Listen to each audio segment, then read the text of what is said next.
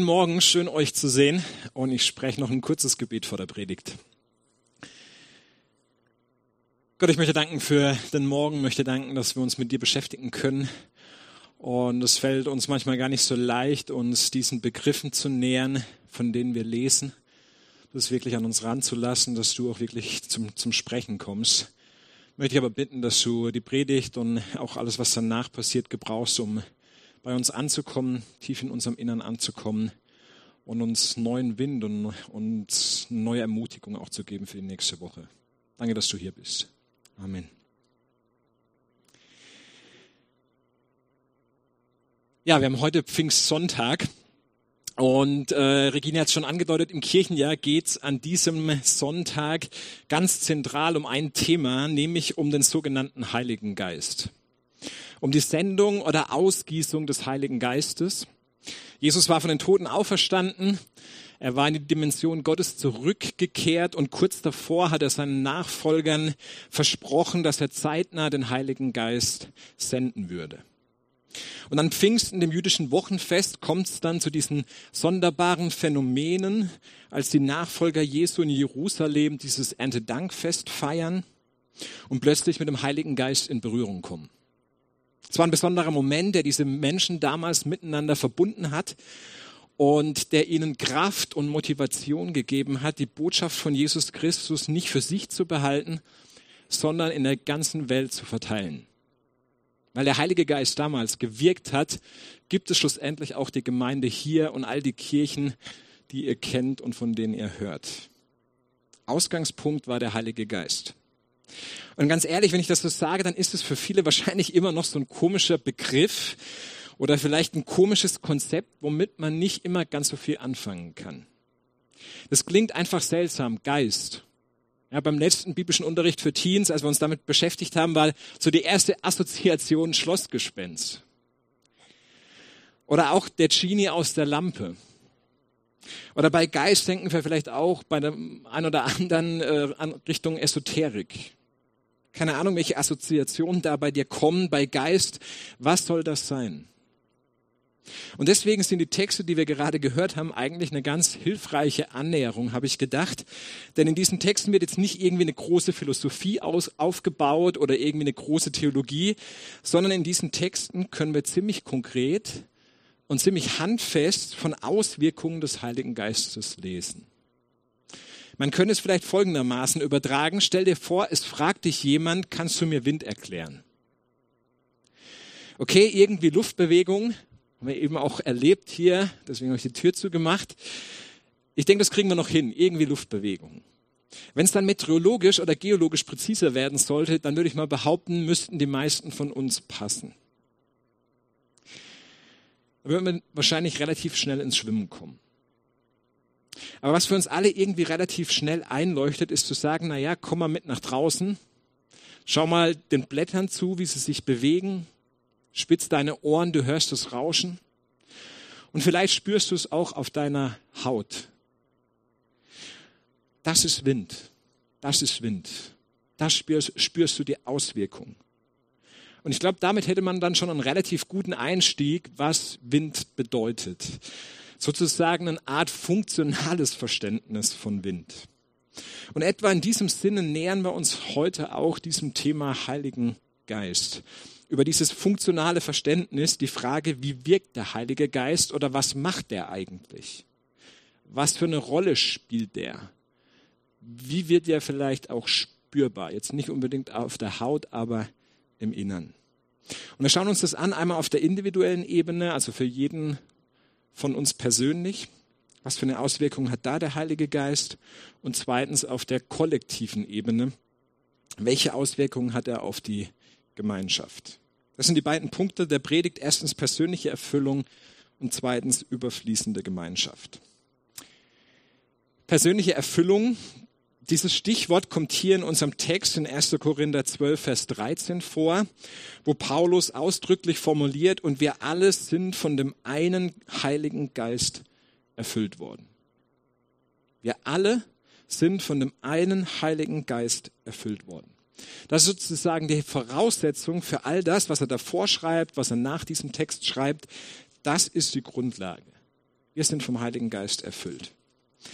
Nun, es ist jetzt erstmal etwas, was noch nicht unmittelbar einleuchtet, denn was heißt das jetzt, dass wir vom Geist erfüllt sind? Was hat es damit auf sich?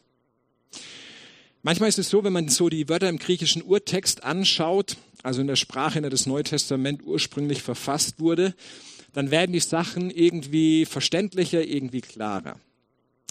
In diesem Fall wird es aber erstmal ein bisschen skurriler, weil wenn man das dann wortwörtlich übersetzt, dann steht da eigentlich, wir sind alle mit einem einzigen Geist getränkt worden. Klingt erstmal noch fremder. Das ist ein Begriff, den wir im Alltag nicht unbedingt für uns verwenden. Ja, wenn wir ins Restaurant gehen, was Feines essen und trinken, dann sagen wir im Gespräch danach nicht, Mensch, wir wurden heute aber mit einem feinen Chardonnay gedrängt. Ja, das habe ich noch niemand sagen hören. Wir sind auch keine Pferde. Und selbst wenn wir das jetzt in unsere normale Sprache übersetzen, wir haben Heiligen Geist zu trinken bekommen, dann wird es nicht unbedingt eindeutig klarer oder verständlicher. Also brauchen wir nochmal einen zweiten Blick, um zu verstehen, was Paulus hier eigentlich zum Ausdruck, Ausdruck bringen will, warum er diese Worte wählt. Und ich glaube, dann entsteht doch ein ganz stimmiges und schönes Bild. Denn ich glaube, im Grunde ringt Paulus damit, irgendwie ausdrücken zu können, was Christen und Christinnen erleben, wofür der Heilige Geist steht. Und das ist eben eine unverlierbare und unheimlich starke innige Verbindung zu Gott. Eine Verbindung, die dir geschenkt und die dir gegeben ist. Vielleicht so, wie wenn dir ein Glas Wasser gegeben wird, das dir gut tut, das deinen Durst stillt, dass du in dich aufnimmst und in dem Sinne fließt es in dich hinein, in dein Inneres. Ich glaube, es ist der Versuch von Paulus, eine Innigkeit und eine Innerlichkeit irgendwie zu beschreiben und das Ganze mit Gott verbunden. Warum ist es so wichtig? Was heißt das, wenn Gott diese starke Verbindung zu uns will, diese Innerlichkeit, diese innere Verbindung? Und ich denke, da kann uns ganz gut dieser zweite Text helfen aus dem Römerbrief, den wir gehört haben, aus Römer 8. Da lesen wir, dass wir von diesem Geist erfüllt zu Gott rufen, aber Vater. Und dann in Vers 16, und derselbe Geist bestätigt unserem Geist, dass wir Kinder Gottes sind. In einer anderen Übersetzung heißt es, sein Geist macht uns im Innersten gewiss, dass wir Kinder Gottes sind. In anderen Worten, der Geist Gottes ist offensichtlich derjenige, der dir ganz persönlich klar werden lässt und dir tief ins Herz rutschen lässt, diese Gewissheit, dass du zu Gott gehörst. Dass Gott diese innige und besondere Beziehung mit dir wirklich sich wünscht und möchte und alles dafür tut. Und Paulus benutzt dann dafür ja auch das Bild einer Familie, in der Gott wie ein guter Papa ist, zu dem seine Kinder kommen können. Und ich finde dieses Familienbild deswegen so stark, weil es zwei Dinge deutlich macht. Es macht deutlich, dass du diese Verbindung im Grunde nicht verlieren kannst. Ja, so wie du auf einem gewissen, mindestens mal biologischen Level die Zugehörigkeit zu deiner Familie nicht verlieren kannst. Egal wie sehr du dich streitest, entzweist oder sonst irgendwas. Und genauso kannst du nichts dafür tun, damit du mehr oder weniger zu Gott gehörst. Sondern diese Beziehung, diese Papa-Kind-Beziehung, das ist das, was hier ausgedrückt wird, die ist das, was der Heilige Geist dir ins Herz schreibt. Dir ins Herz schreibt, was dir bewusst wird durch den Heiligen Geist, dass Gott dich wirklich so sehr liebt. Und diese Beziehung von seiner Seite aus unverbrüchlich feststeht. Der Heilige Geist ist diese Stimme in dir, die dir das vermitteln und sagen kann, Gott liebt dich, wie ein Papa sein Kind liebt. Vielleicht kennt der ein oder andere den Film Leon, der lange Weg nach Hause. Das ist ein ganz bewegender Film, in dem es um einen kleinen Jungen geht aus Indien, irgendwo in einem Bergdorf im Nirgendwo und unter ganz tragischen Umständen. Er begleitet eigentlich nur seinen älteren Bruder zur Arbeit, ist dann aber müde, klettert in den Zug, schläft dort ein und am nächsten Morgen wacht er hunderte Kilometer, 1600 Kilometer entfernt in der Großstadt Kalkutta auf. Er spricht die Sprache nicht, die Leute verstehen ihn auch nicht und er weiß auch nicht so ganz genau, wie das Dorf heißt, wo er eigentlich herkommt. Er spricht es immer falsch aus. Und so landet er auf der Straße, muss sich da eine Zeit lang durchschlagen, wird dann von der Polizei aufgegabelt, landet im Weißen Haus und irgendwann wird er dann von Eltern aus Australien adoptiert und wechselt den Kontinent von Indien nach Australien. Obwohl er dann dort zur Schule geht, eine Ausbildung zum Hotelmanager beginnt, Teil der Kultur wird, gibt es in ihm bleibend diese Stimme, die ihm klar macht, dass er eigentlich woanders hingehört dass seine eigentliche Familie noch irgendwo anders ist. Dass seine Zugehörigkeit eigentlich nicht in Australien liegt. Und in dieser Zeit entstehen dann neue Technologien, Google Maps kommt auf den Markt und er fängt dann systematisch an, so diese Satellitenbilder zu scannen und irgendwie Indien abzuscannen und zu schauen, okay, wo komme ich am wahrscheinlichsten her? Er macht sich auf den Weg und er geht dieser Stimme nach. Und ich spoiler jetzt mal nicht, wie es ausgeht. Schaut euch gerne den Film selber an. Ich finde es jedenfalls ein wunderschönes Bild dafür, für diese innere Stimme, für diese innere Gewissheit, ich gehöre eigentlich woanders hin. Eigentlich liegt meine Zugehörigkeit woanders. Und so kann man sich das vielleicht auch mit dem Heiligen Geist vorstellen, der dich sozusagen nach Hause ruft zu deiner himmlischen Familie. Der dir sagt, eigentlich gehörst du woanders hin. Eigentlich gibt es eine Beziehung, die du auch noch hast. Diese Beziehung, die Gott dir schenken will. Diese innige, familiäre, unverlierbare Beziehung zu deinem himmlischen Vater, der dich liebt. Ja, deine Suche nach deiner Herkunft, deine Unsicherheit, wer du bist und deine Versuche, in den vielen Dingen dieser Welt Heimat zu finden. Der Heilige Geist führt dich sozusagen zu deinem eigentlichen Zuhause. Er erinnert dich, wo du eigentlich hingehörst. Und ich glaube, diese Erkenntnis, wenn man diese innere Gewissheit spürt, dann ist das im wahrsten Sinne des Wortes erfüllend. Nicht nur, weil der Heilige Geist uns erfüllt, sondern weil das, glaube ich, ein wesentlicher Schlüssel zu einem erfüllten Leben ist. Und ich möchte kurz mit dir darüber nachdenken, wieso oder in welchem Sinne man sagen könnte, dass das etwas Erfüllendes ist, wenn der Heilige Geist diese Stimme in uns zum Klingen bringt. Ich glaube, es ist deshalb erfüllend, weil es eine Antwort ist auf eine der existenziellsten Fragen, die wir als Menschen an das Leben stellen. Nämlich die Frage, wo gehöre ich dazu? Wo bin ich angenommen? Und wo darf ich sein, wie ich bin? Und wenn dein Selbstverständnis und dein Selbstwert darauf baut, dass du ein zutiefst geliebter und von Gott angenommener Mensch bist, ich glaube, dass das eine unheimliche Energie im Leben freisetzen kann. Eine Energie, aus dieser Sicherheit heraus, dass du diese unverlierbare Beziehung zu Gott hast. Und es leuchtet uns noch ein bisschen mehr ein, wenn wir uns vor Augen führen, wie das im Grunde schon bei kleinen Kindern ist. Wenn man Kleinkinder beobachtet, die eine sichere Beziehung oder eine sichere Bindung, würde man in der Psychologie sagen, zu ihrer primären Bezugsperson haben, dann sind es oft Kinder, die sich schon ziemlich früh ziemlich viel trauen die irgendwie aus dieser Beziehung zu Mama oder Papa oder wer auch immer die Bezugsperson ist, so viel Mut und Zuversicht ziehen, dass sie wirklich mit Neugier sich dem Leben öffnen und anfangen zu erkunden und mit ihrer Umgebung interagieren. Natürlich spielen auch Persönlichkeit und viele Faktoren eine Rolle. Also wenn ein Kind gerade nicht im Entdeckermodus ist, heißt es nicht unbedingt, dass die Beziehung äh, zur Bezugsperson völlig dahin wäre.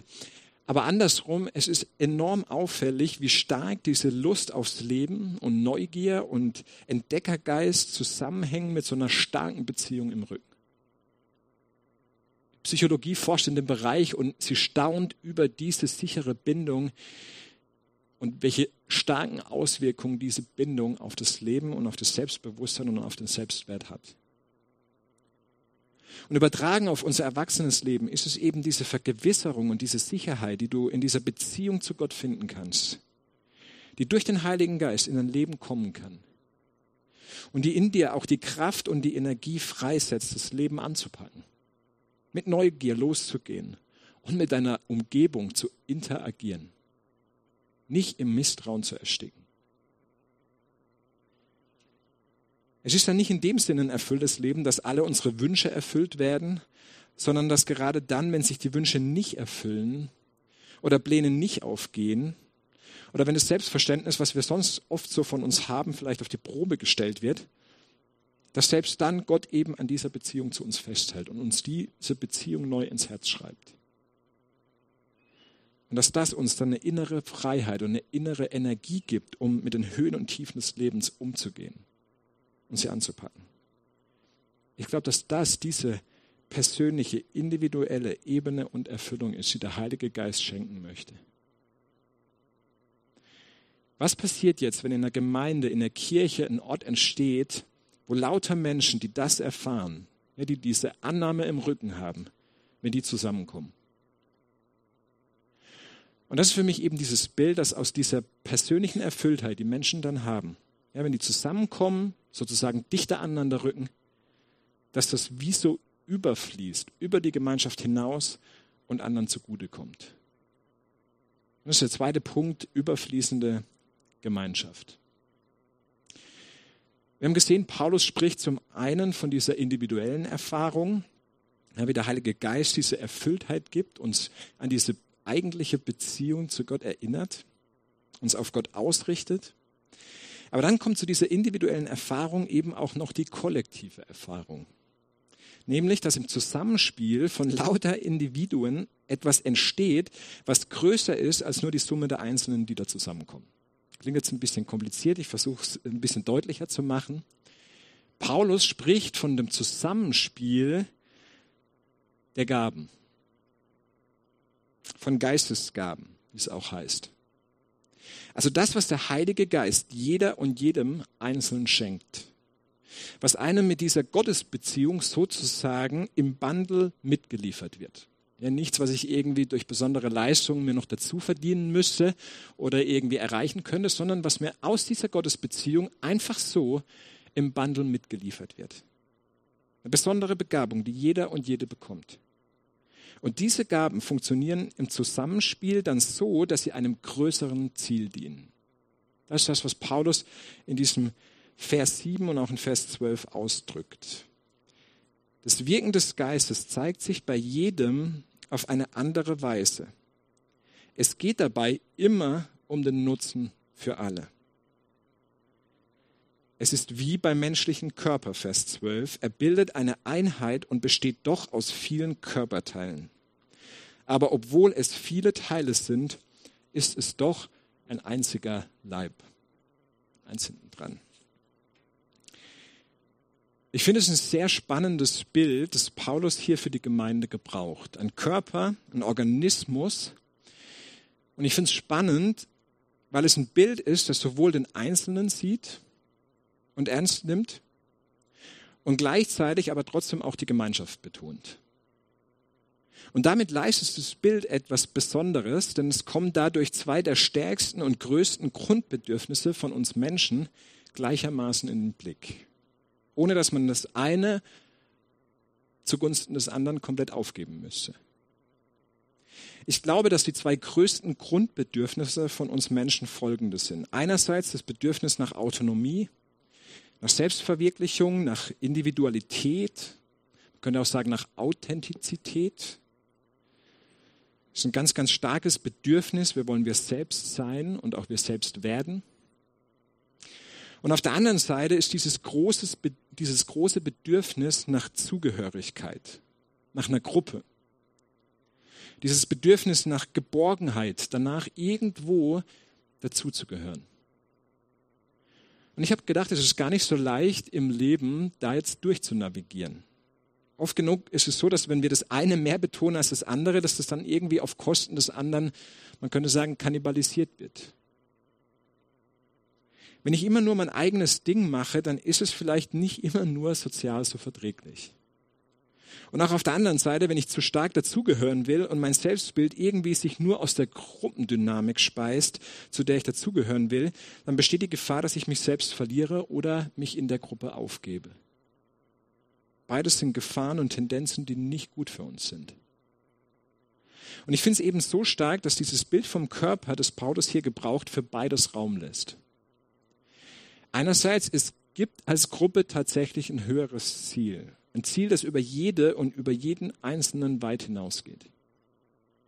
Aber der Clou ist, dass wir dieses Ziel nur dann erreichen oder dieses Bild nur dann leben und verwirklichen können, gerade wenn die Einzelnen in der Kirche möglichst stark sie selbst sind und nicht alle gleich werden,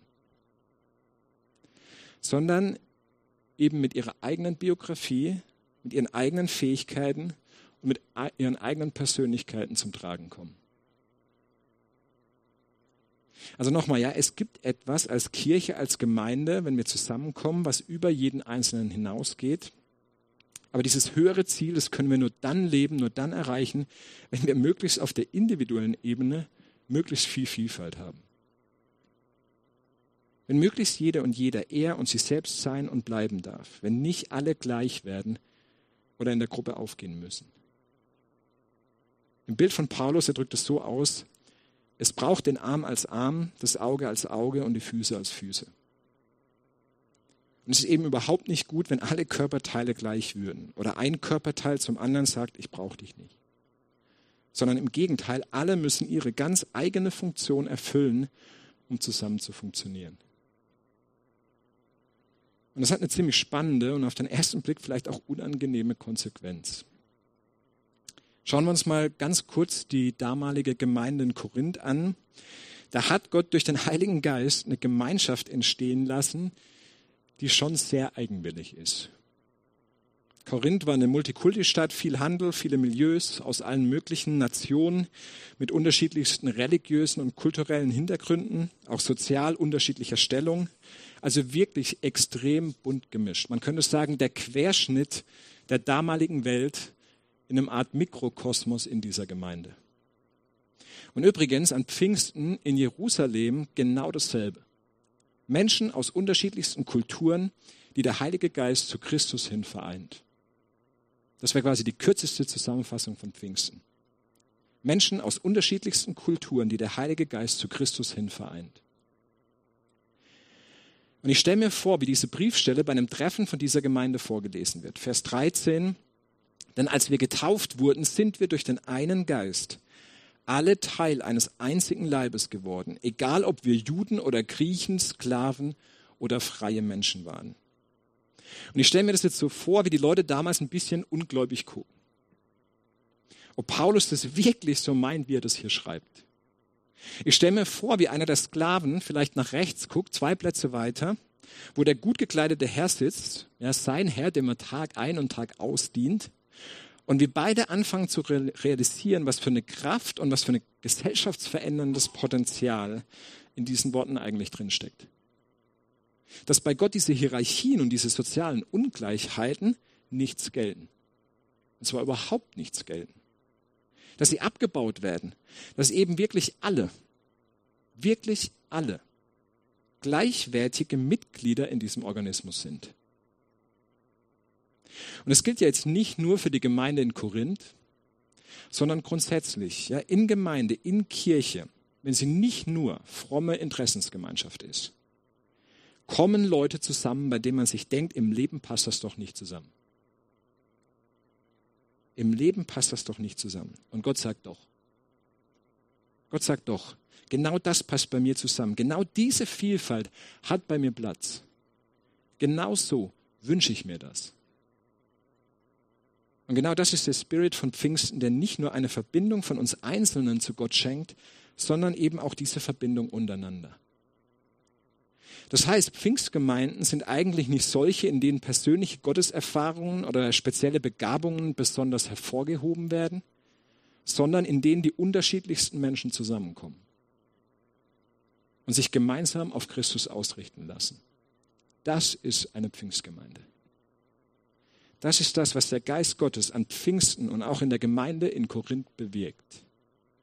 Das ist das, worum Paulus hier in seinem Brief immer und immer wieder ringt. Dass der Heilige Geist wieder neu Raum gewinnt und man sich nicht voneinander abgrenzt und übereinander erhebt, ja, nur sein eigenes Ding auch durchzieht und nur nach seinen eigenen Bedürfnissen schaut, sondern gemeinsam unterwegs ist, damit alle einen Nutzen davon haben. Und das ergibt für mich auch viel Sinn, denn machen wir uns noch mal kurz klar, was dieses höhere Ziel, was dieser Auftrag ist, den Gott seiner Gemeinde dann gibt. Auch in diesem Bild. Als christliche Gemeinschaft als Menschen, die zusammenkommen, sollen wir Christus, Gottes unbedingte Liebe für diese Welt verkörpern. Wir sind sozusagen Gottes Körper, Leib Christi. Gottes Repräsentanten für seine Liebe auf dieser Welt. Und gerade durch diese spezielle Dynamik, die aus dieser Vielfalt entsteht, gerade darin wird Gottes Liebe sichtbar. Gottes unfassbar große und bedingungslose Liebe. In dem Moment, wo Vielfalt zusammenkommt.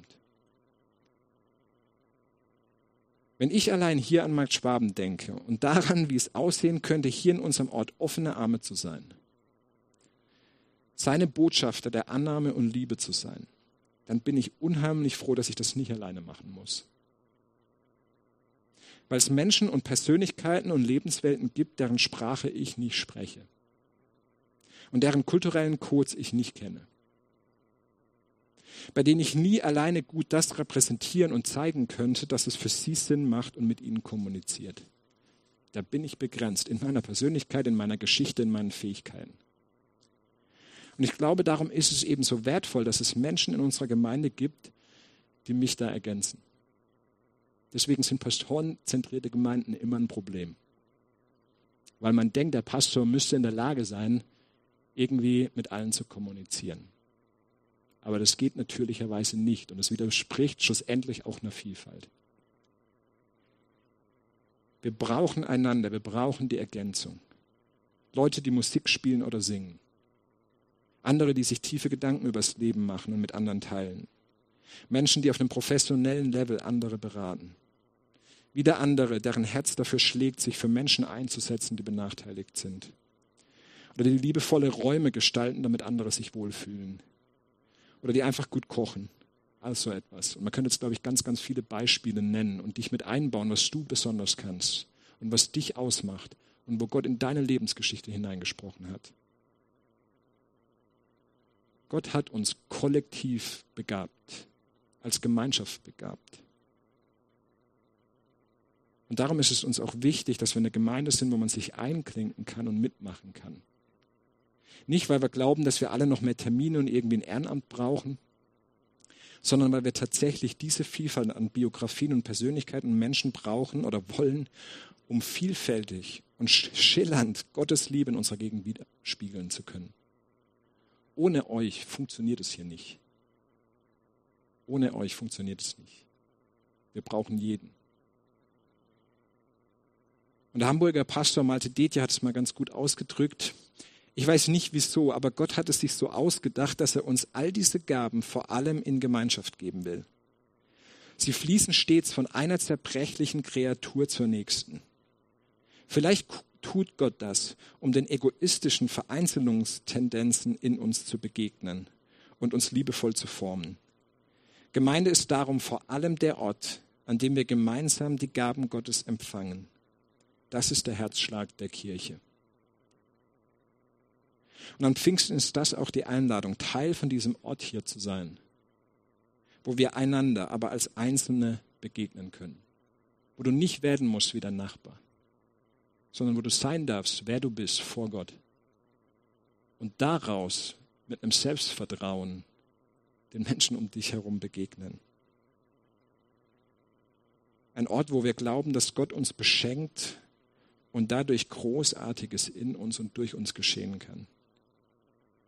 Und wenn du jetzt denkst, hm, ich bin mir noch gar nicht so sicher, was ich überhaupt von Kirche und Gemeinde und Gott halten soll, dann ist es völlig in Ordnung. Auch das, sogar das oder vielleicht gerade das darf dazugehören und darf seinen Platz hier finden. Schau dir an, ob das stimmt, was ich sage, dass du dazugehören kannst, ohne dass du dich als Einzelperson aufgeben musst. Und gerade auch du mit deinen Fragen und deinem kritischen Blick an der einen oder anderen Stelle, gerade auch das ist herzlich willkommen. Wir brauchen das. Dieses große Willkommen, diese geöffneten Arme für andere, diese Botschaft von Gottes Annahme und Liebe. Ich wünsche mir so sehr, dass wir das immer mehr hier erfahren und ausdrücken können. Und wenn du magst, kannst du gerne Teil sein und dazu beitragen und mithelfen auf deine originelle Art und Weise, diese Arme vielleicht noch ein Stück breiter zu machen durch deine Art und durch deine Lebensgeschichte. Damit es noch mehr Menschen in Markt Schwaben und in der Umgebung hören und erleben dürfen, was wir selbst immer wieder erleben und hören wollen, wie unendlich groß Gottes Vaterherz für uns ist. Er ist unser wahres Zuhause. Amen.